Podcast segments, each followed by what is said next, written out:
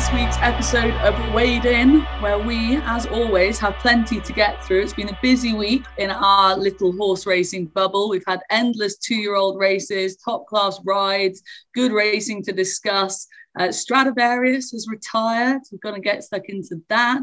Some of the older jockeys in the weighing room giving very strong opinions on a few matters. We'll be dissecting Dougie Costello's interview that he did recently. And actually, I was watching that, Tony Calvin, and I was thinking he has some similarities to you because he's an older statesman of the weighing room, and you're our elder statesman. And on top of that, he has some pretty strong and direct views, just like you. Now, the only difference is he's got loads of hair. Yeah, yeah. How do you feel about that comparison? Yeah, yeah. No, I, I thought it was a brilliant interview. We need more of that in racing, don't we? Um, you know, we was, do. He we was, do. I don't think Dr. Jerry Hill would have been particularly uh, happy about it. Yeah, I'm, a, I'm a, yeah, I'm a bit, I'm a bit traumatized after after looking at Richard Pitman's timeline uh, overnight. it's um, he's a like I said, we've, we've called him the most dangerous man on Twitter before on this on this program, and you know he's doing nothing to play down those thoughts. God, dear me. No, absolutely. I should have added that to the intro. Things they should. Um, looking at his looking at his uh, topless shot. I mean, uh, and his nipples. They should send them over to Ukraine because if he fired them at Russia, the war will be over in about two seconds. They are oh. they are some dangerous nipples. Those. if anyone hasn't seen this picture, uh, it probably needs some um. explaining. But then again, there is no explaining for this man. There's a picture going around of Richard Pitman topless with his nipples out. Exactly that. Kevin, have you ever sent a topless snap to anyone? No, no never. Yeah, he's not sending it privately. He's sending it publicly. That's true, actually. Sorry, that is true. That is oh, true. Oh, I'd be a great man for a private one now, Vanessa. No, but not, not on Twitter. No. but slipping and sliding into your DM soon, Kevin Blake's nipples. Yeah. I'm, married, Vanessa. he's going to do. He's going to do an Ian Botham by mistake oh, man, oh, right. Uh, shall we crack straight on with a review, guys? no, no, we, we keep going along the same line if you like. I don't mind. I'm just glad no one's asked me if I've ever sent a topless picture. But anyway, let's move on very quickly. Yeah, we know the answer to that. We've seen it.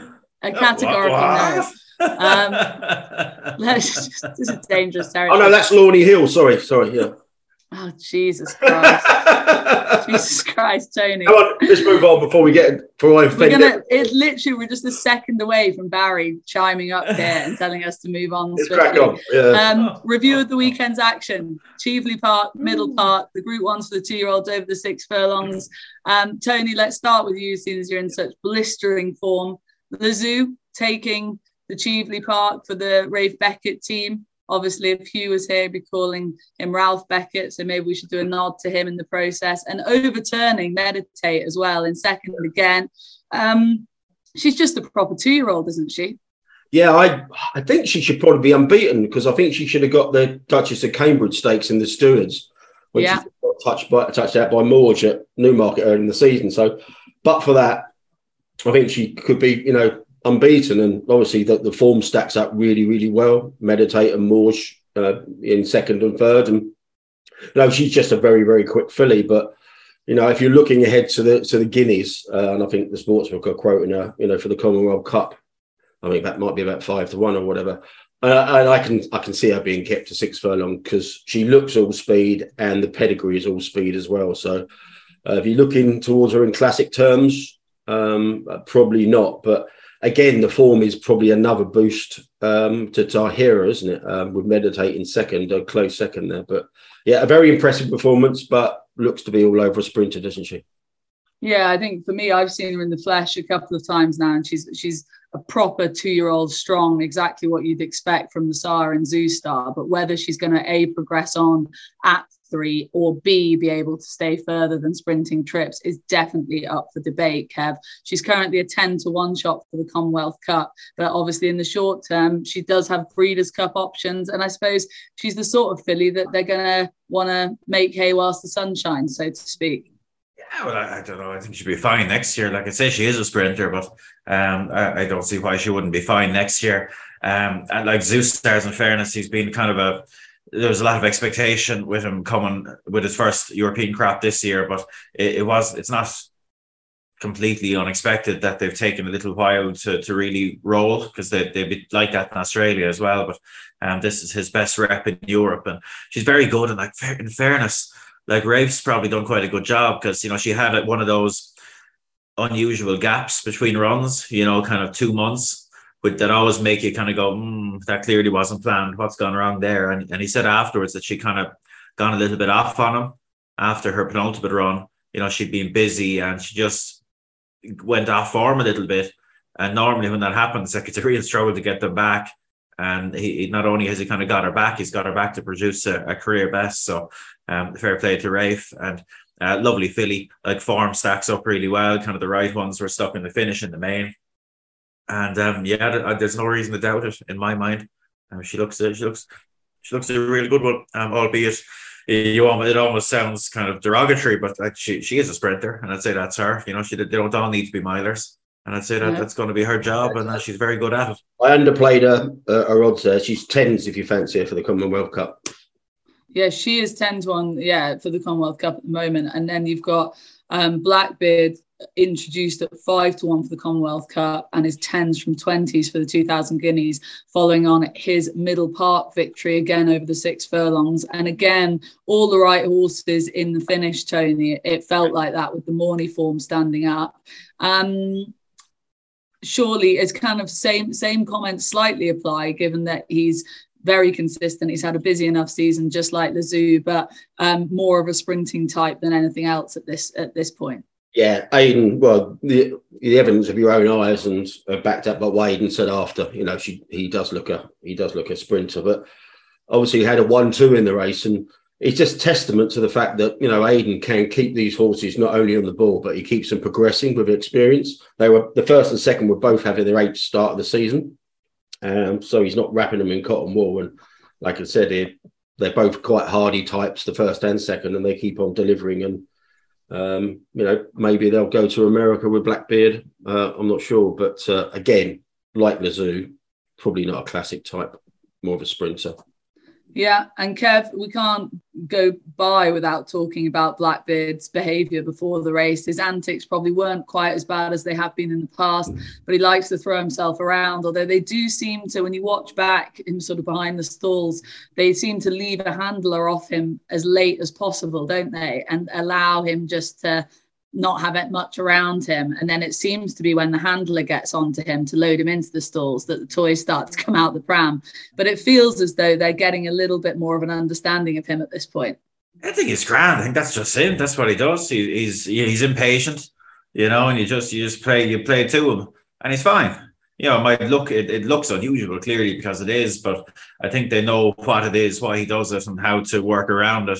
And the most important thing is it doesn't stop him on the track and like he's just been relentlessly progressive. You know, eight run of the season, his best yet, um, probably by a margin. You know, no, no, there's nothing wrong with the Morny, but he, he's driven on from that again. Uh, and I actually really like this horse. You know, coming back from watching him at Dundalk first time back in April, and he looks so raw and um, so raw, and he's just gradually as he's gone on got more and more professional.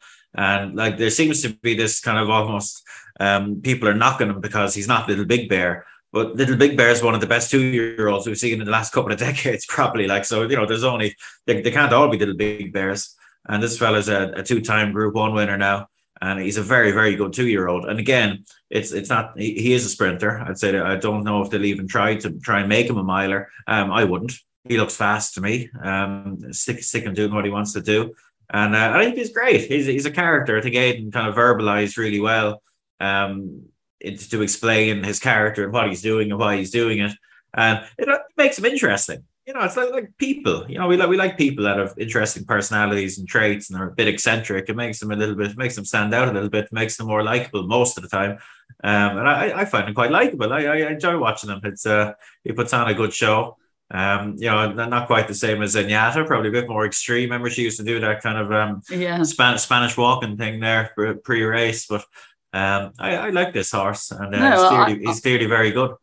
Yeah, absolutely. I'm not saying his his antics are negative in any way. I'm like you. I think it just adds to him because the bottom line is you and me both know working with horses regularly. All horses have a character, but it's very rare that they are that much of a character that you actually would see it for the 1% of time that you see them on a race course if that makes sense and a lot of the yeah. time you know they're trained and they're conditioned to um, behave themselves essentially and he's the sort of probably 0.01% of a horse who um, just doesn't want to conform. And I like that yeah. about him. And his ability, yeah. as you've said, it's not getting in the way of any ability as a two time Group One winner and multiple winner at two. Like, credit to him. And um, yeah, it gives him a bit, of, adds a bit of spice. Now, let me ask yeah. you this, Tony. At this point right now, one word answer, I give you a 100 quid, and you've got to have a bet in next year's Commonwealth Cup. Would you take Lezoo at 10 to 1 or Blackbeard at 5 to 1? no other options. Which one would you take? Oh. Well, the obvious answer is neither. Uh, I, I Let's answer the question, Tony. No other, no other options. Have I'm giving you the hundred pounds. Well, Tell me which one. Well, you'll, you'll, you'll probably be doing your hundred quid, won't you? If you're giving me. But if, you, if you don't back one of them, you have to throw it away. So use it. he said Eaux. He said Eaux at ten to gotcha. one. What about you, Kev? Same question to you. Blackbeard at five. Uh, Les Eaux at tens. Yeah, tricky question. I'd say the, the margin is about right. I'd say. Um, I'd say Blackbeard. I'd say Blackbeard. Okay, there we go. Let's move on. Tattersall Stakes, the seven furlongs, Group Three, and if the horses we have been talking about are sort of fast, precocious two-year-old types, uh, Nostrum I mean, is a good two year old horse, but we're expecting so much more from this horse from Sir Michael Stoute's yard in the future. Um, he's now two from two. He's a Dewhurst contender and a genuine Guineas hope. He's now four to one from 20s for the Dewhurst and eight from 14s for next year's 2000 Guineas. Uh, I was incredibly taken with this, Tony. Were you? Yeah, it was a good performance. I'm not sure he's had a, totally smooth run uh, on his way to, to Newmarket, but yeah, he was. I thought Holloway boy just looked to be cantering all over him, didn't he? And it just looks when you know that Ryan's got down and starts pushing away. I mean, he looks a kind of like real grinder uh, in the initial stages, but really, really lengthened and worn to his task, didn't he? I think you know they'll be delighted with that performance. I think I think the forms were pretty strong. Um, you know, Holloway boy came in there off the back of a Chesham and a good second next time. Uh, this sounds like Sir Michael Stoute. It sounds like they're not sure whether they're going to give him another run again this season. So if you're asking me whether to go for the Dewhurst at fours or the or the Guineas, you you know, if you're going to ask me that, another silly question, I'd probably rather go for the Guineas. I wasn't actually, thanks, Tony. I've done my one stupid question asking, for the, for the show. You're asking me to have a bet in a race, a mythical bet in a race, nine months, nine months away. Jesus, Tony, She's giving you free money to do it, Tony. And just free take money. it as it is. Just take it as it is. I'd rather just give the hundred quid back and say, "Don't." right. Okay. Terrific. Buy, well, look, I'm not asking you. Buy your dog back... another squeaky toy. Um, um, Poor old bear. Poor bear. Getting, getting thrown under the bus as well today. Last night. Well Richard Pitman. Last night's date still behind the sofa again, I see. Stop. Stop. again there. Um, no, I, I, was quite impressed. quite impressed by it. Like I said, it's um, he, he, looks a he looks a proper prospect, and so Michael Stoute. It doesn't sound like he's, he's sure whether they're going to roll him out again this season, but a top notch prospect. Yeah, I mean, I I read the quotes, but well, I obviously watched, and then I was uh, researching for this show, and I read the quote back from him where he said that he'd quite like, you know, they're going to see how he gets on when they bring him back home, but they would quite like to get another run into him, Kevin. That that's not really the Stoute modus operandi, as we well know. Uh, so I was quite surprised to hear that they weren't just. I I, I honestly thought they were going to come out and say, "Oh, we'll put him away for the season and bring him back as a Guineas horse next year." Yeah, I'd say they would. They just like to get another run for education as much as anything, because if you, you know, if you're going to Guineas, you need to be ready to rock and roll in, you know, whatever it is, the at the end of April, beginning of May. Um, and he still looked quite raw here to me. Um, as Tony mentions, like I'd say they would have probably have hoped and intended to get another run in between. Uh, he had another one of those unusual gaps, 63 days um, that suggests that it wasn't entirely smooth. It was good. So, to be fair, he was going to go to uh, Doncaster on the Friday when it got that got abandoned. Yeah, true enough. Yeah, yeah, yeah. Um, so yeah, another run for education would make sense. Um, like the Dewhurst would be would be tough um, if, they, they're to do that. But it'll be interesting to see. There's later options than that too that might work a bit better. But yeah, you'd have to really like him, like pedigree wise. You'd be excuse me, you'd be very surprised if he wasn't a better horse next year. He's an absolute certainty to get at least a mile, you'd think. Mm. Um, so yeah, he's he's one of the more interesting ones at the minute, isn't he? Absolutely, and I, I haven't seen him in the flesh. I didn't see him at the weekend, but just from what you can see on the TV, he looks as though he's going to develop into. You know, I wouldn't say he looks raw now, but he looks big enough that he's going to develop further at three. So plenty to look forward to with him. Uh, a couple of horses who we might see in the Vertem Futurity. Let's start off with the Foxes. Uh, won the Group Two Royal Lodge over the mile for the Balding team. Um, tactical little affair, and from where he was positioned, Tony, I thought he did quite well to win this. Yeah, as you as you mentioned, I think it was a very slowly run race, wasn't it? And you know they're all all, all in a heap, so um, clearly going the right way. But I wouldn't uh, wouldn't be in a rush to really rate that form.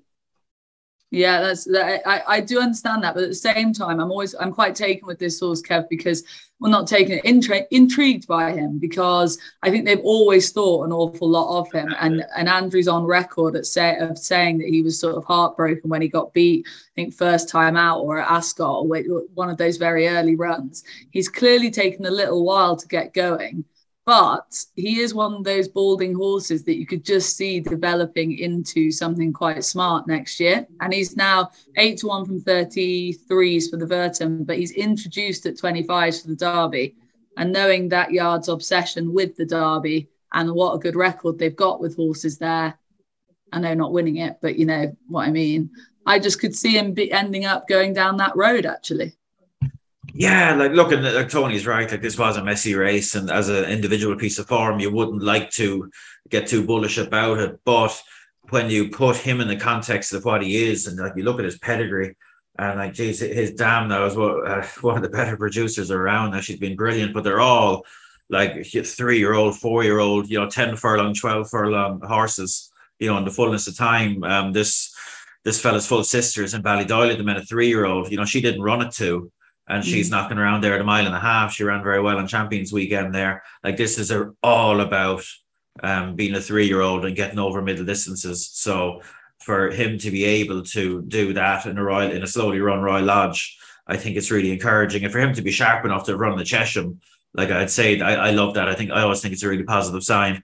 Um, so while you would view this piece of form with a shade of caution, I wouldn't be surprised if he if he elevates himself beyond it going into next year and is, is a really nice middle distance horse. Okay, I would agree with those comments too. And another horse who has a quote for the Vertem Futurity at this stage is Crypto Force, 12 to 1 from 13s for him, having won the Beresford at the Curragh at the weekend. Uh, a bit of causing not too much of a shock, but a little bit of a surprise, beating the Coolmore favourite again, like he did on debut, Kev. Um, what did you make of this performance? Proved that the debut run was no fluke, anyway. Yeah, it was really good now. And obviously, the, the old Snides were out in force after he got turned over in the Chesham after being bought for, for so much money the few days beforehand. But um, he belatedly, with, with a bit of a break underneath him, um, he's come back and, and justified himself to, to a great extent. Um, and he was great. He travelled very well, picked up really well, um, strong over the line um, yeah, like you'd be happy with him. You know, by time test that'll be Galileo Mayer while he was sharp enough to be out in early June. Like he's surely going to be next year's horse. So they're very much back on track. I'd say it would have been a very satisfying one for Michael now after the way it panned out and changing hands for that much money. So um, no fluke about it. Nice performance. Yeah, on to next year. We, we might see him again. I didn't see the quotes afterwards, but um, he's one for next year. Yeah, I think both him and the Foxes obviously um, are priced up for the Vertem Futurity, but reading and watching back, both connections said that it might be a case of put away for the time being and brought back next year. So I know we've been talking about loads on the podcast as the weeks have gone by, but the two year old division this year and then obviously going on to the classics next year just feels like we've got plenty to be excited about and not all in one stable, which is refreshing. Um, of the Gosden good two year olds would, of course, be commissioning Tony, who won the Rockfel Stakes, the Group Two. Um, she is clearly still a work in progress, but with a huge engine. Yeah, very like say very very impressive. Uh, that as, as the anti-post quotes you know suggest. You do get the impression they are very wary of her. Um, obviously, she wore a first uh, hood first time out, and they were at pains to race her away from the track first time out at Newmarket on the July course. And again, she raced on her own on the far side. So whether or not she's going to like you know, to be you know around horses and, and in in close proximity, you know, the jury's still out there. But in terms of talent, you couldn't be anything but impressed. And Kev, uh, were you as taken with her? And and she's currently for the Fillies Mile, she's seven to four from seven to two, and she's six to one from 16s for the 1,000 guineas. But that Rockfel race was also a win, and you're in for the Breeders' Cup. So could you see that being on her agenda? What do you see her as in the near future, anyway? Yeah, I'd like her a fair bit now. Vanessa thought she was very good here. Would they go for those international targets now? I don't think so. I think they want to make this a Guineas filly, and they'll um they'll, they'll be be steady away with a view to that. Filly's Mile is of course an option, but um Breeders' Cups maybe not so much. And again, like I can't help but be drawn to that pedigree. You know, she's out of a full sister to Capri. Like, you know, it's it's a there's an awful lot of stamina on the dam side. And I know Kingman can can jib up um any pedigree, but in terms of pace, but yeah, like you'd be, you'd jib be up. excited. Is that now. what you just said? Kingman can jib up. Is that an Yeah, official bloodstock no, term? I, no, I think I might have just coined One that as the- in spe- speed up. Yeah, you know what I mean. Yeah, Jib up. right. Okay, one one for the Betfair dictionary. We're going to do at Christmas time. Our, our, our audience are, are, are well accustomed to me coining things, and they, they all understand Vanessa. They get it. They get it. They get it. Okay, okay, okay, fair enough. So Kingman can jib up any. Available in any all three bookshops in December. We're going to uh, make a fortune, Barry. Uh, we're going to make a fortune, Tony. This is it. This is where we're going to make our millions. But uh, I, I was particularly happy for the owner, actually, Sheikh Issa Salman. Um, he, he's a Bahraini man. He'd be, he'd be one of the main men on the racing scene out there. Um, he, he, I don't know if it's it's a fair equivalency to say that he, he kind of is, is the head of the equivalent of the the of HRI or the IHRB or, um, but it, it's along those lines. And uh, he's been kind of slowly and steadily getting more and more involved in, in British racing and Irish racing. And uh, this is a homebred for him, you know. So I think this would have been a, a very sweet one. Um, and yeah, I think he, he's someone you. I've met him a few times, and geez, he's highly knowledgeable. I think he'll be he'll be someone we'll be seeing a lot more of. Um, and with with um, with with them having sponsored the Irish Champion Stakes, of course, I think it's uh they're going to become bigger and bigger players now. So I think this will be a very important filly for them, and and very happy that she's uh, that she's come on the scene and, and is doing so well. Yeah, well, she's a good one for them to look forward to uh, over the coming weeks and months. Dubai Stakes, Tony, a quick mention for Eternal Pearl, a Godolphin filly in here. She's really found her mojo now and looks a live one for the fillies and mares at around eight to one. Yeah, she was really smashed. She was as big as 11 to 4. I mean, she went off about 6 to 4, 11 to 8. And she had, she, yeah, yeah, she was very impressive. I mean, it looked like the runner up had stolen the race. Um, uh, but yeah, picked up really well. And she's clearly a very progressive filly. Would you have any interest in her for Champions Day? No. Nope. Even with a three hundred pounds. Yeah, do you want a three hundred pounds? Because we Two could ask you that again. Toys, two sweet um, Kev, Kev, just very quick look back at the Curragh on Sunday. Art Power again. It's just printing money, isn't it? The UK sprinters over in Ireland. Wham bam. Thank you, man. We'll go home with the goods. Yeah, yeah, yeah. Just keep backing them, lads. Back them all. Just keep backing Just back them. back 'em. Seven Um, furlongs down. Just back them all. Yeah, yeah. Um, so look, he's a very good horse. We know he's a very good horse. Is he a tip-top sprinter? Um, maybe not quite, but you put No, him that's why he can win. He's not a tip top sprinter, but he can win group races in Ireland over sprinting. Yeah, you, you put him in company like this, and they'll just smash him up most days, won't he? Um, Sam Yeah. Maximus ran very well for James Horton too. You know, British just dominating it really. But um, no, I've always liked Art Power, and this is him. You know, he's he's he's dominant at this level. Um, but get him up to Group Ones, and he's just he's on the borderline. You know, so um, so that was that. I'll tell you just before because we don't have it in the, the rest of the running order, but I just wanted to mention it because I know and I know it's extremely unfashionable to say anything positive or nice about the Curragh. Um, but I was Here there yesterday, and I'll tell you what, it was it was the buzziest I've seen it now since the, the Pat Smullen day. Um, they had um they had a taste of Kildare, I don't know what you'd call it, event there with I don't know, it's 30 or 40 stalls of set, you know, putting on various things there. And geez, it was a great whole crowd around and it was a it was a nice day to be there. Um so there you go. Someone said something nice about the Curragh.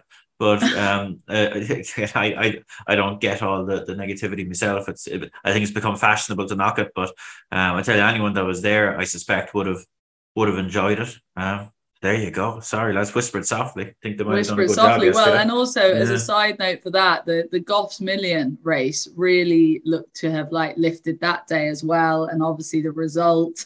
Um, it, that looked to have a great atmosphere and credit to Goffs, you know, 600k plus to the winner, obviously a million in the prize pot the weekend before the Orby sale. You can't ask for, you know, talk about a sales house backing themselves. I thought credit to them and and you know they got a great story out of that race as well, Kev.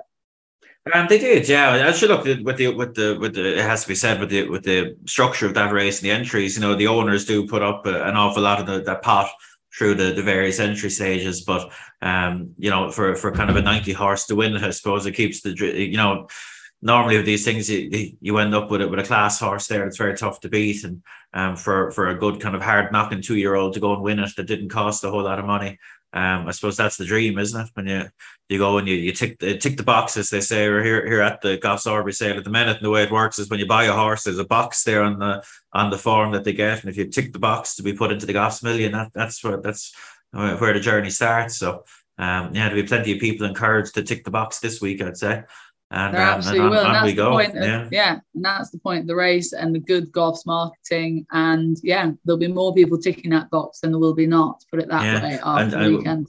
uh, on, on that general team, we, we better mention the Irish Cesarewitch as well, because that was another one that's kind of been created, not created, but certainly bulked up from um, from out of the blue somewhat. I'm Joe Keeling and um, a bunch of friends of the Curragh, as, as they're styled, um, pumped up the prize money pot here to 600 grand. And I think they got a really good race. You know, 30 runners. It was, it was like watching the Melbourne Cup almost, you know, highly competitive. Um, Waterville with the most kind of uh, stunning of rides. Wade Norton. It was a kind of re- reminiscent of Cleveland in the Chester Cup earlier in the year. Um, last the first in a, in a 30 runner Irish Cesaro, which like Jesus, you you wouldn't It see was it too often. Cleveland. It was Cleveland times 10 for me. And Yeah, it was it was pretty It was remarkable. even- I, yeah. I don't know how he got that run. Like, I don't know how much look looker's skill there's both involved there, but um, Jesus, it was it was something to watch now. Come on, Tony, what was the in running situation, Tony? Give us the lowdown. um, I don't know actually. Um, Mayhem, I'd say. but what I would- everyone's going on about the winner, and rightly so. But have a look at the ride of uh, the run of Falcon Eight uh, in fifth. Now He he's came from a similar position, didn't he? he, he was two lengths in front of uh, the winner on the inside, and you know, to, I think he was third or fourth last turning in. Whereas Waterville got all the ru- all the run and all the gaps going. Falcon Eight up the inside was like um, was like stopped a few times, finished on pretty much finished on the bridle, stay on to fifth. Uh, uh, straight after the race, I looked because that was off a mark of 107 Falcon Eight, and I was I was looking to maybe to see if he was still priced up or in the Ascot race. Um, but unfortunately, there's no entries for Falcon 8. I mean, the win. Everyone's going to focus on the the winner, but have a look at the ride and the run that Falcon 8 got. Uh, that was on the back of an underwhelming performance previously. So, uh, if he's supplemented anywhere or he's going anywhere, keep an eye on that one. Tony, if I gave you a hundred pounds at sixteen to one for next year's Chester Cup, would you take it? Bear, Bear's going to be drowning in toys. Yeah, I- I- I literally, he'd literally rather burn the hundred pounds than take a bet like that because he thinks we're. Well, actually, I probably would because Kevin doesn't need a hundred quid because he's, he- he's, he's so rich, and also he's clearly picked up a gig with Curragh Racecourse because he's a, he's blowing smoke up their arse. Curragh Racecourse and and Goffs, yeah. Great atmosphere, thirty to Yeah. forty. He's definitely picked up some PR gig with Cu- with Curragh as well. All Tell you come out the it's, a, it's, a, washing, cyn- Tony. it's a cynical little world, isn't it? Cynical Yeah, little uh, world. get- Sounds like using you've got claws into that Bahrain geezer as well. He's cleaned Cynical. up this weekend, Blake. Cynical Calvin back with a bang. Uh, Waterville, for your information, hit a high of 44s just for very small money, and Echoes in Rain hit a low of 1.11. Um, let's move on. Uh, news and views section, a few bits and pieces to cover. Obviously, we're sort of all in the aftermath of the Sean Levey case with the B. So everyone will know by now the B sample came back clear. He's clear to ride. Um, and Dougie Costello did an interview on Sky Sports Racing, highlighting a sort of quite a few issues, but specifically, I suppose, a lack of confidence in Jerry Hill, the doctor, the um, official BHA doctor, no confidence in the saliva testing and the issues that come with that. And now the fact they brought up a, a wrong result, essentially, what that means, the ramifications of that. And then he also went into the issues of no saunas as well. So it was only a short interview at Southwell, I think it was. But um, he wasn't shy with his views, and it seemed to be well supported as well, which is a bit worrying. I think, Tony, for me, the issue is here is you know where is the new boss of the PJA? The new chief executive is, is Ian McMahon, but yeah. wh- where where is he? Where is he? Well, it's obviously Paul Struthers was a, was brilliant for the jockeys, um, a, a, brilliant operator, and I don't know what he's up to at the moment, but hopefully he's hopefully he's well. Getting some peace and quiet. Hopefully, hopefully yeah, he had a rough last couple of months. Uh, well, yeah, he was like so McMahon. I had to Google because when Barry said on the running order about you know new PJA chief exec, I didn't, I couldn't tell you off offhand who it was, so I had to Google him. And obviously, he, he looks to have come from the you know racing uh, uh for rugby and golf circles uh, and football as well. He's not not a racing man as such. No, he has been. As Struthers had a very, a very uh, good public profile, um, mainly because he was brilliant in front of with the press, wasn't he, and, and interviews, etc. So uh, I'm not sure you know, how effective and how active um, Ian McMahon is, but it'd be good to, as with the BHA, it'd be good to get there on the front foot and address some of the issues there. Because, like you said, uh, Dougie Costello really gave it to Jerry Hill, saying he's only turned up to one of the uh, one of the uh, one of the kind of like um, seminar conferences, wasn't it? Yeah, yeah. yeah. I said he was like didn't turn up to two of them on a six figure salary.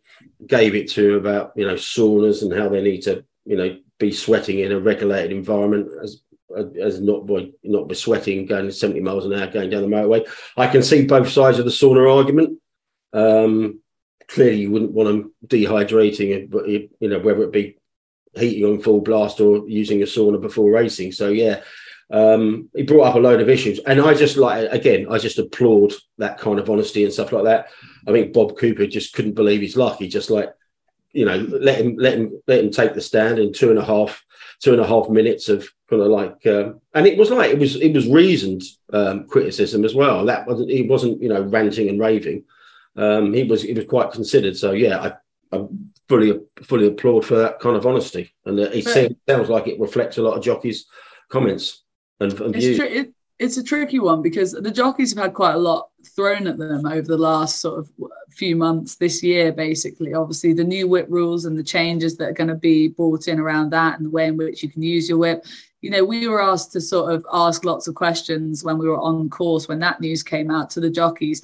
And a couple of people just didn't really want to say very much because they wanted to go away speak to the pj you know reflect on and read properly what the new rules would be the sauna's changing now this as well with this Sean Levey case. I just feel like there's there'll be plenty of views in that weighing room Kev but and Dougie's come out and expressed some of them but surely the chief exec of the PJ at this point should be more on the front foot as Paul Struthers was. You know he was a real forward facing chief executive for them and he was a real voice for the men and women that he represented um, are we lacking that at this stage now? And is this another um, mess with the Sean well, Levey case? Well, no, it's a really tricky thing, and just just on the saunas because that, that clearly was contentious amongst the jockeys. Some some it suited some, it didn't suit others. You know, clearly they they weren't going to get uh, a unanimous um, view of it amongst the jockeys. So that look, it's a tricky thing, and that my view at the time was, look, this is this is clearly one for the jockeys. From an outsider looking in, you'd think, oh yeah, it's a good thing to get rid of the saunas, but as Dougie articulated like you're, you're not you're not stopping the problem you're just moving it and potentially moving it into a into a less controlled environment. And you know that the case for that is is, is very clear and the dangers of it. So um look that I, I don't want to I don't want to have a strong view on it because I think it's it's really for them. But um the Sean Levey thing like oh talk about deeply unsatisfactory my god. Um because I think anyone the one of the biggest fears most people would ever have in life is you know to be falsely accused or a false insinuation about something quite serious you know. Mm-hmm. and we all thought what we thought when the initial results came out. You know how often does a b sample not tally up with an a sample? Extremely rarely. So we all fall into the trap or certainly most of us i know we did. You fall into the trap of making assumptions that he, he's failed a drug test um, like others before him.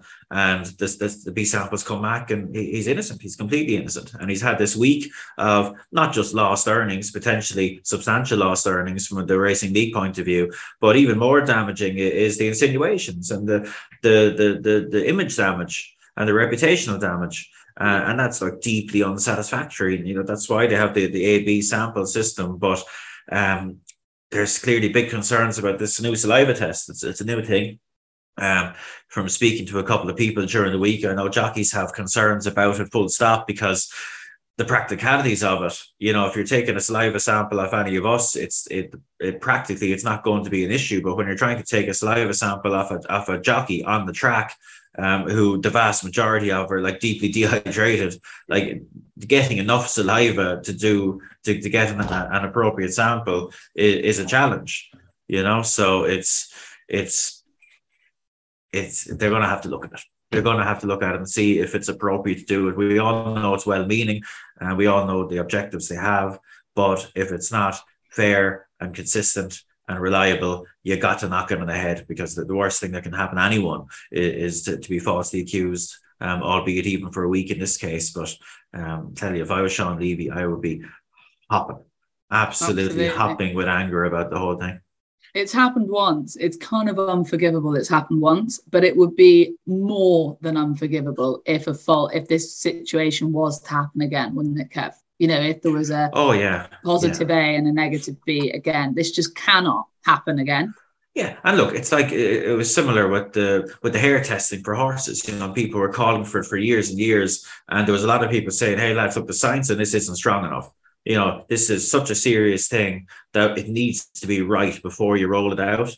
And I know there's even a thought that they've maybe rolled it out prematurely because the science isn't strong enough.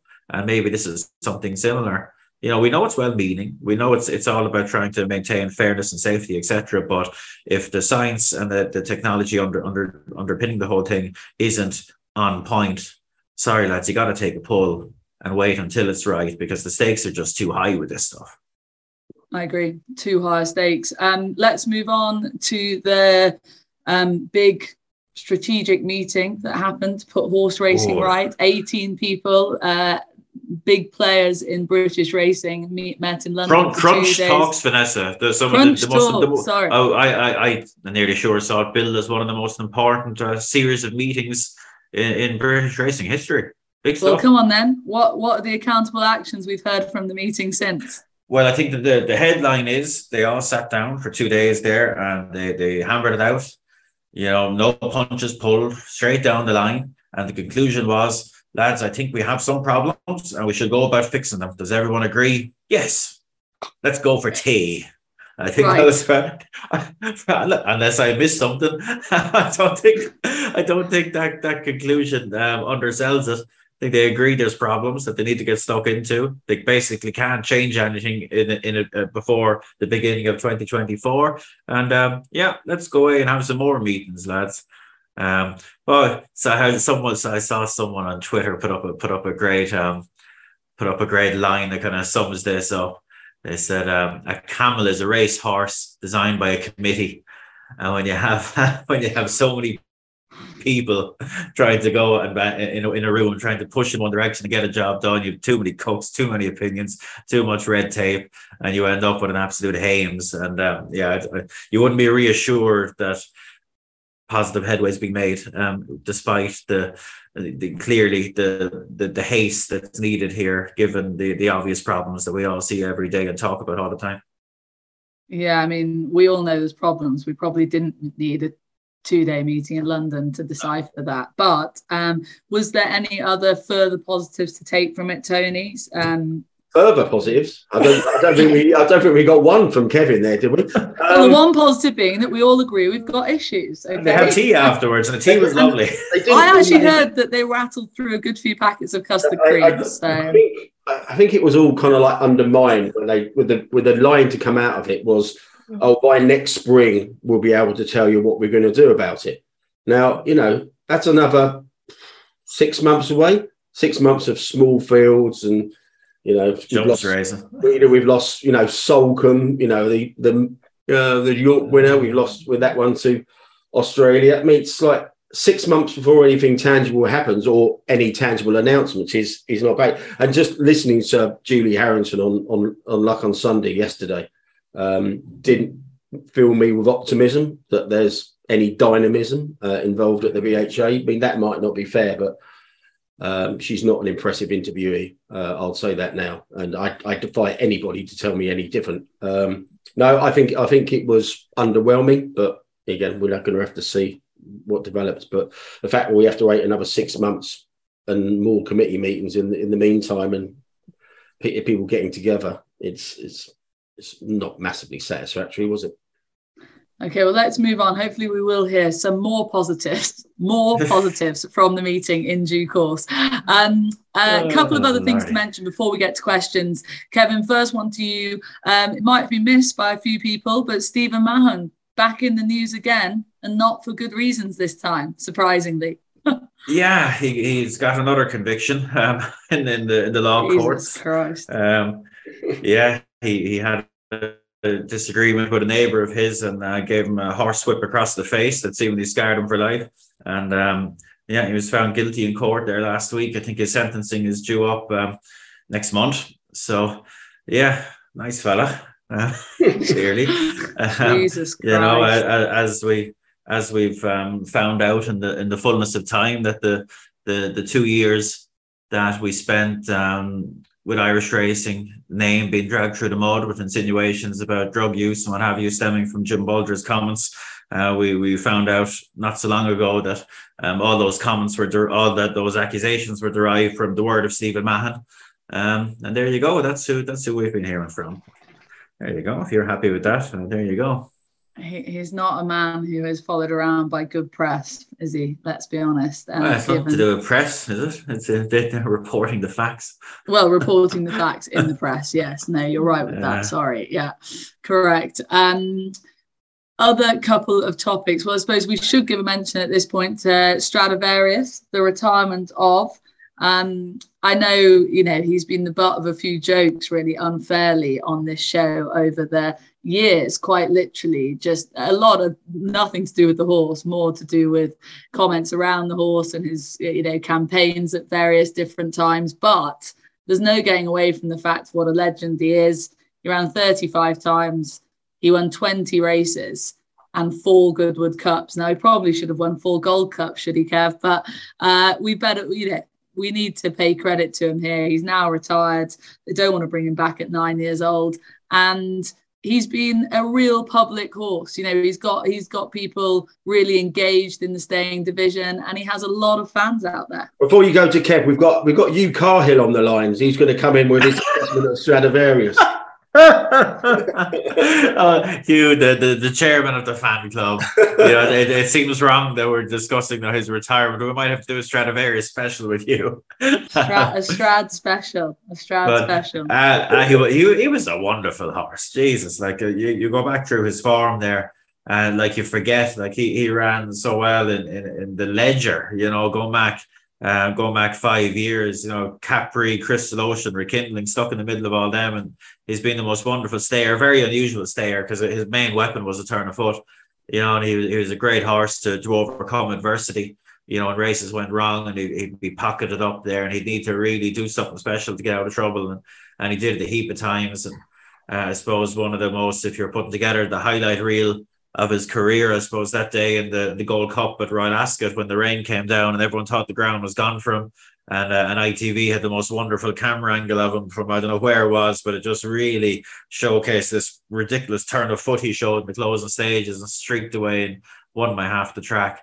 Uh, brilliant horse. Wasn't far off his best this year, even. He, he was getting stuck in, in amongst the younger brigade and uh, wonderful horse. You know, the, some of the some of the, the carry on around him was a bit tedious there in the end, but um, uh, I really like the horse. How could you not? Wonderful campaigner, nothing but respect for him. But Tony, if. I gave you if I gave you a hundred pounds, right?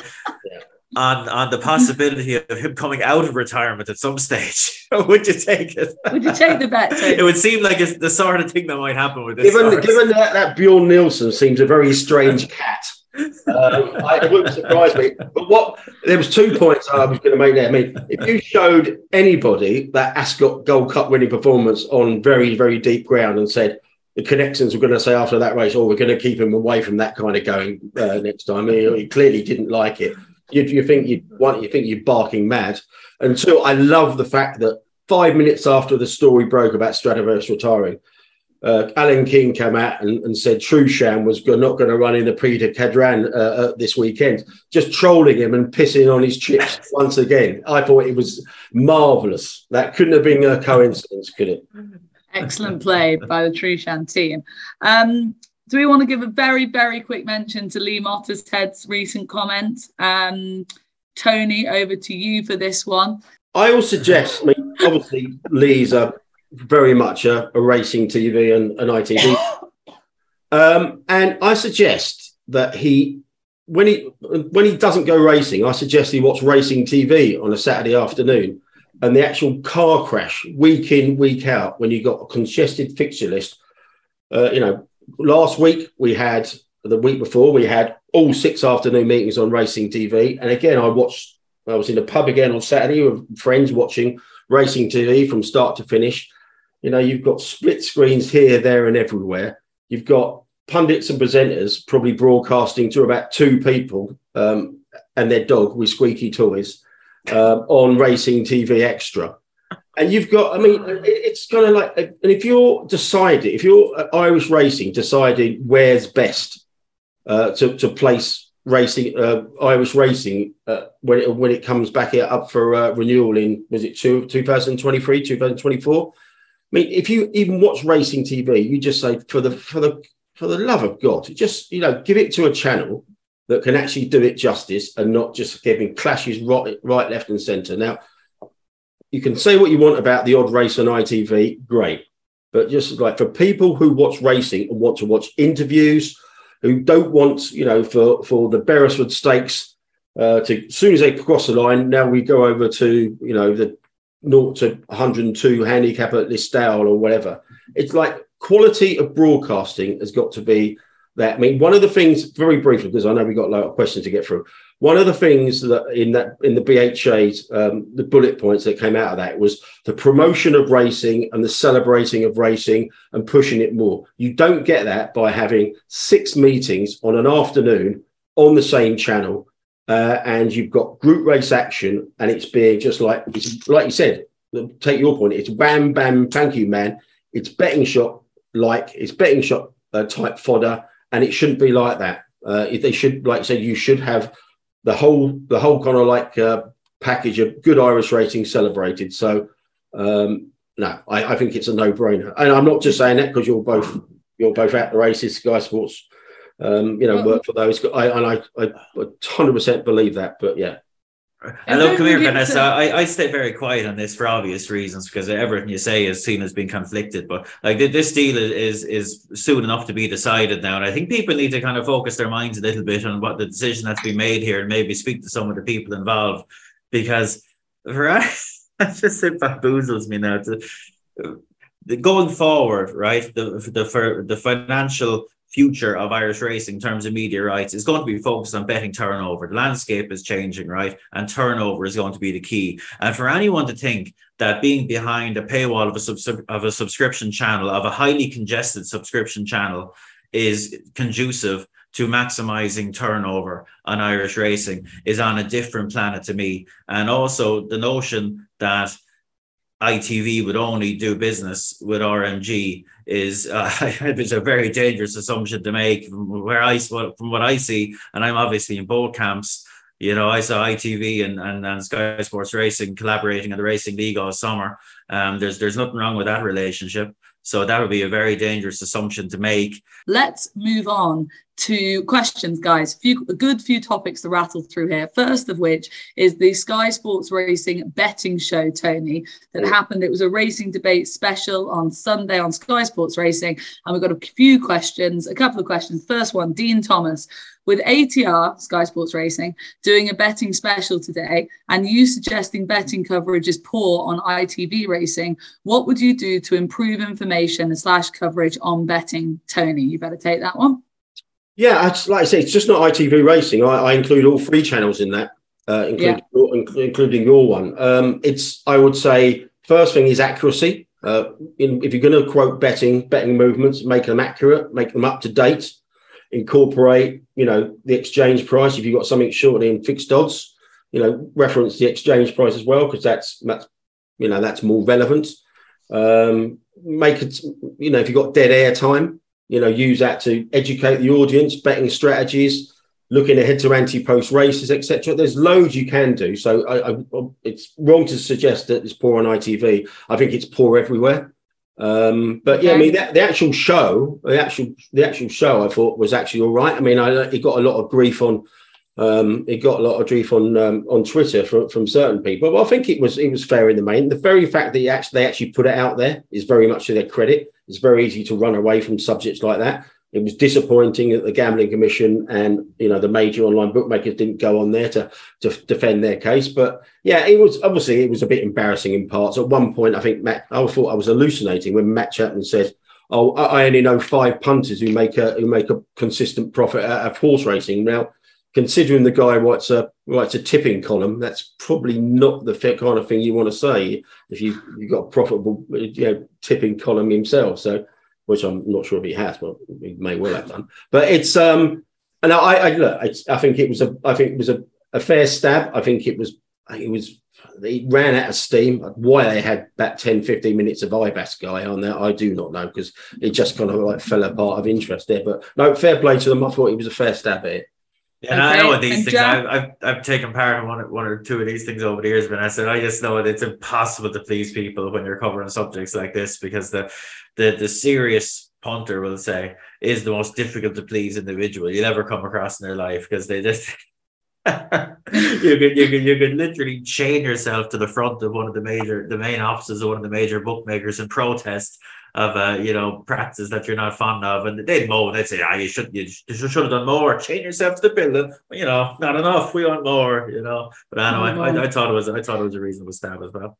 Okay, well, that's probably covered that. But just to reference Jack, thought who's asked thoughts on today's racing debate, and do you believe more pressure from mainstream media outlets like SSR, Racing Post, ITV Racing, etc., will help hunters bet fairly, or are we too far gone? Well, hopefully, yeah, fun, fun, fundamental problem there, Vanessa. Like I wrote about restrictions for years and years and years, going back kind of ten years, eight years, um, and at the time it felt like you had half a chance of getting in because at the time they were bringing in the minimum bet limits down in New South Wales what have you, and it felt like there was a chance that if enough people got behind it, that you might have been able to make something happen.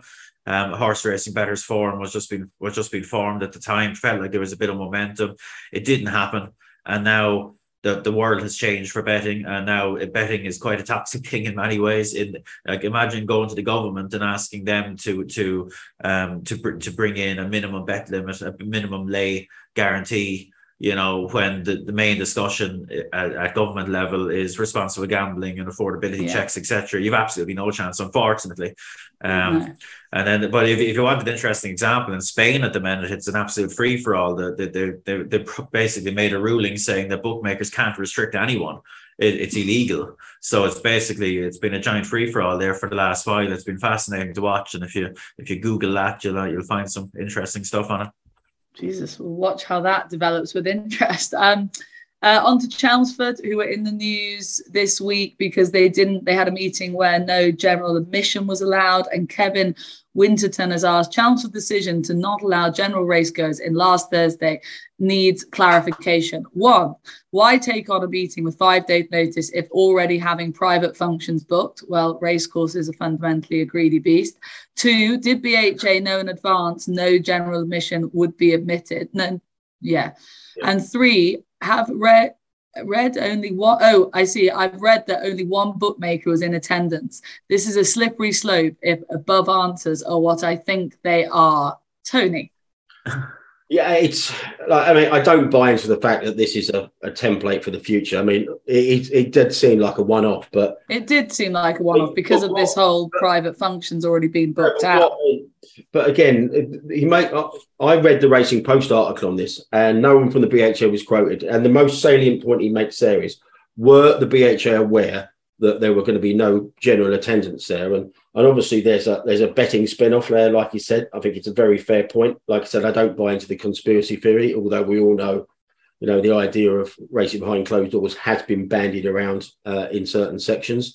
But yeah, no, I mean, like it all comes again. It's another there's another betting story that probably wasn't uh, given the uh, given the promise it would be. Yeah, but just coming back to the the minimum bet limit. Um, I think it's a bit of a red herring, uh, but obviously some bookmakers do from 10 a.m. on the day, uh, like the sports book and other bookmakers do allow you to take out any bet for, for you know, for to take out 500 quid. But uh, yeah, I, I, I don't buy into that minimum bet limit whatsoever because you know you can't take advantage of a minimum bet limit if you if your account is shut. Fair comment. Yeah, just just, just um, on that Chelmsford thing as um, well. I was, I was slightly taken aback by the, the kind of the heat of the reaction that it got and it just it reminded me a little bit of the time they talked about closing Kempton and the whole industry got up in up in arms. I'd love to know how many people that are getting up in arms about Chelmsford I've actually been to Chelmsford in the last couple of years. You know, Jesus, these people get so excited and so wound up about things. I wish uh, I hope they're uh, I hope they're they're voting with their feet as well and they actually turn up at these tracks. Uh-huh. I suspect I suspect an awful lot of them don't. Yeah, all the no, no I guess not. Certainly, I've been here on an evening, and yeah, if one percent of the people were up in arms actually went to Kempton now and again, yeah, I'll be very surprised. Let's move on, guys. We're going to run out of time. Barry is getting more and more irate with us. Brendan Flaherty has asked the breeding one, uh, probably for Kevin. Don't know why he doesn't think Tony could answer this, but Dubawi has in the last year side Group One winners from six furlongs to a St. Leger winner. Obviously, an elite world class stallion, but is this unusual the way things are going? Kev? Um, yeah, the, his his his produce have seemed to kind of alter. I think they've made him very differently in more recent years. He, he does seem to get a sharper type of horse now. Um, look, some horses are funny. Some stallions will, will really stamp and they have a type, like a very kind of set type, like the likes of a Montjeu or even a Galileo. Um, they just won't get a certain type of horse, whereas Dubawi can seem to throw all sorts, all shapes and sizes and all profiles. Um, so yeah, if, if, if it was an exact science, lads would all be millionaires. Yeah, as Brendan has pointed out, Dubawi is indeed a world class stallion. Ash Simmons has asked, curious to see what you all thought of the interference in- incident in the 240 at Haydock on Friday. No bans handed out to any of the riders involved with the double cherry and Baltic bird incident, but Luke Morris picked up four days for the Sea King post impressionist later on. Tony? I went and had a look at the BHA site. I mean, the rider, Benoit de say it, he got away with one there because that could have been really nasty. He really yeah. wasn't brought down. Uh, Luke Morris got four day ban as as as the haircut, as Shimon said, but uh, uh, the the the interference for uh, the, uh, for De La Sayette nearly being brought down was deemed accidental, so no uh, no bans were handed out there. Accidental, apparently. Oh, ugly okay. race. Um, Bradley Lemmer, is it? Has asked yeah. what is the more popular, i.e., what is more popular, i.e., TV ratings, the jump or the flat? You must be asking what's more popular. Yeah, I, it'd be it'd be the jumps clearly, but uh, those big flat meetings hold their own now. The likes of Ascot and uh, the Derby would, would box very well, but yeah, it's, it's week it's in week out. It's got to be the jumps, yeah, it? it's your Cheltenhams, it's your Aintree. Like yeah. we we see in our um, analytics for any sort of racing content, podcasts, any big any of the big racing websites, like it it goes on a it goes up up up all the way through from Christmas to Cheltenham, and then it starts to come back down, and it's not really until the the near side Christmas that it really starts bombing up again. Like it's a very it's a very clear graph. Or if you're yeah. the answer is anything on racing TV, and it's Sky Sports. Meow. Only joking, no. Lee. Only joking. How, how, do you say Luke's last name, boys? Because he always crucified oh, uh, He calls him Nicki Minaj. oh yeah, Luke Minaj has asked. Can we start talking about the national hunt season after no. next Sunday? No, Luke, it's off. All right. I told you it's after Champions Day. I've told you all a million times on this show. Well, very very quickly. Just go and read Kevin's article on at the races website from last week. Yeah, exactly. yeah. Uh, Paddy is asked, did Racing TV learn nothing from the double box derby? Saturday, a perfect example of how to oh, beep up a good day of racing. Really enjoyed watching the 29 runner Cambridgeshire on two slash three of the screens. Did, Look, you, just, did you really just beep feck? If Paradise Head can say feck, you can say a feck. No, no, no. The, the reason was I actually changed one letter. Ah. I actually put. okay. So, so Vanessa could actually read it out, and she actually beep feck. I'm just such a golden The original one was a, was a lot of work. I don't know why I'm beeping out swear words. I, I should make ones up. Uh, well, Paddy, we've already covered, We've already covered that plenty already on this show in terms of the coverage Irish racing. Yeah, like, we, we know it's not it. racing TV's fault, but it just it's murder, isn't it? Yeah, yeah. New, like Newmarket lads, Jesus, that was shocking. Like the, the first race was a three minutes off, and they just never seemed to have any sort of um, oh, yeah. any sort of um, effort to catch up at all. Whereas Listowel, in fairness to them, like big fields, they're bang, bang, bang on the button every time, all day. Well, Kevin has probably just answered Patrick Anthony's oh, question. just the old off times debacle. Anything that can be done. Understand it probably isn't as big an issue as too much racing on the one channel. But if courses aren't bothered about getting off on time with no penalties, then they won't become more timely off their own. Yeah, you just got to pull these courses up, and the BHA yeah, force it. The BHA should be handing out, you know, fines and stuff for this. Just yeah it's, it's not great. I mean, to, to, be fair, it's not just racing TV tracks. I mean, someone pointed out at Plumpton there was a free runner race that opened their card the other day, and they were three minutes late starting, and they were, and that's right in front of the stands. So it's you can't get free runners to the start of the race on time on the first race of the day when it's such a minimal field. And it's not like it's not like they're not trying. Like on Saturday, you know, the Newmarket off at, for example, three thirty, and the stall was off at three thirty three. You know, they put in the uneven times to try and, yeah, yeah. in a sense, in a sensible way. But Newmarket just messed it up because they weren't bothered. I, you know? I, I, do love it when an Irishman says T thirty three. Thanks very much. Yeah.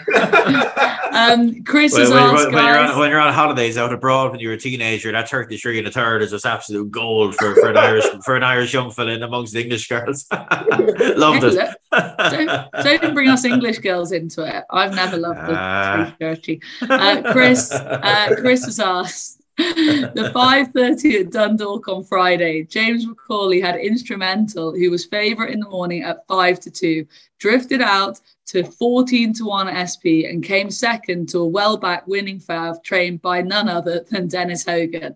Has this been looked at and is there any update with the previous case? Kevin, uh, that's one well, for you. Well, one, one assumes it was looked at. Look, every Irish race is covered um, by the BHA, incidentally, and they were subcontracted out the betting patterns analysis to them. So it would have been looked at and um, flagged accordingly if it, if there was anything to flag. Um, as regards the previous case, yeah, we're two and a half years down the line.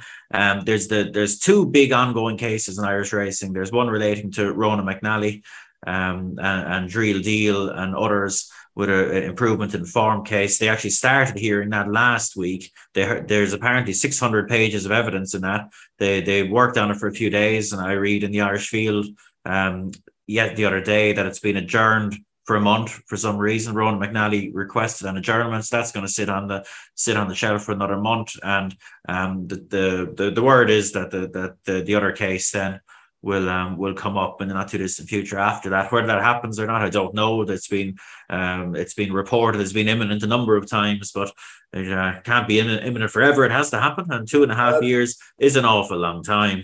Just very quickly, I, I, went and looked at that race. Uh, there was no, no, no problem whatsoever. Shane Foley gave the second a proper ride there, and you know we all know the morning markets are pretty illiquid uh, and they can drain metal dramatically fully off. But there's nothing in that race whatsoever. I'll, I'll see fault in anything, but no, there was nothing going on there. anything. That is very true. Uh, Davey Robb has asked your point of view of the amount of cheating that's happening and being ignored by BHA stewards. Wow, Davy, no holding back. Horses only at 2.0 being laid all the way out to 14s when there's no justification to do so on form and times. Any punter with half a brain wouldn't lay these horses, Tony. It's it all like it would come back to the morning price and the overnight price again. Uh, you get you get massive moves going both ways when the liquidity comes into the market about 10 minutes before the off. You know, if you know, some some bookmakers bet to about 170, 180 percent the night before. So, you know, if he's if he's talking about an evens in a for a maiden race or whatever, yeah, they are going to drift dramatically. You know, but they plenty win, plenty lose. And would you dare say the quality of odds compiler isn't what it used to be? Ooh, doesn't have doesn't have to be, does it? You know, they stick them in, stick them in whatever price you like, and some agents will correct it for fivers and tenors. So, yeah, why not? Barry's not happy with that comment. David Brown has asked, uh, last true. couple of questions. David Brown, a lot was made in summer regarding horses being sold to Hong Kong, mainly due to prize money. Is there any concern whether we will start losing jockeys too? Appreciate top ones will stay, but we have lost SDS, Silvestre de Sousa, and Harry Bentley. Uh, when you look at SDS earnings since he left, you can see why. That's an excellent question. That one. I think that's a, a top question. question. It is yeah, a good question. Yeah. I thought that I'd say there's very few places that that would be worse to be a professional jockey day to day than in Britain. Um, with yeah, all the travel, I'd say it's it's an absolute nightmare. Ireland's a bit better. It's a very difficult scene, but if you're in a good position, it's fantastic. The volume of racing, etc. But England is a slog. My God, and prize money awful.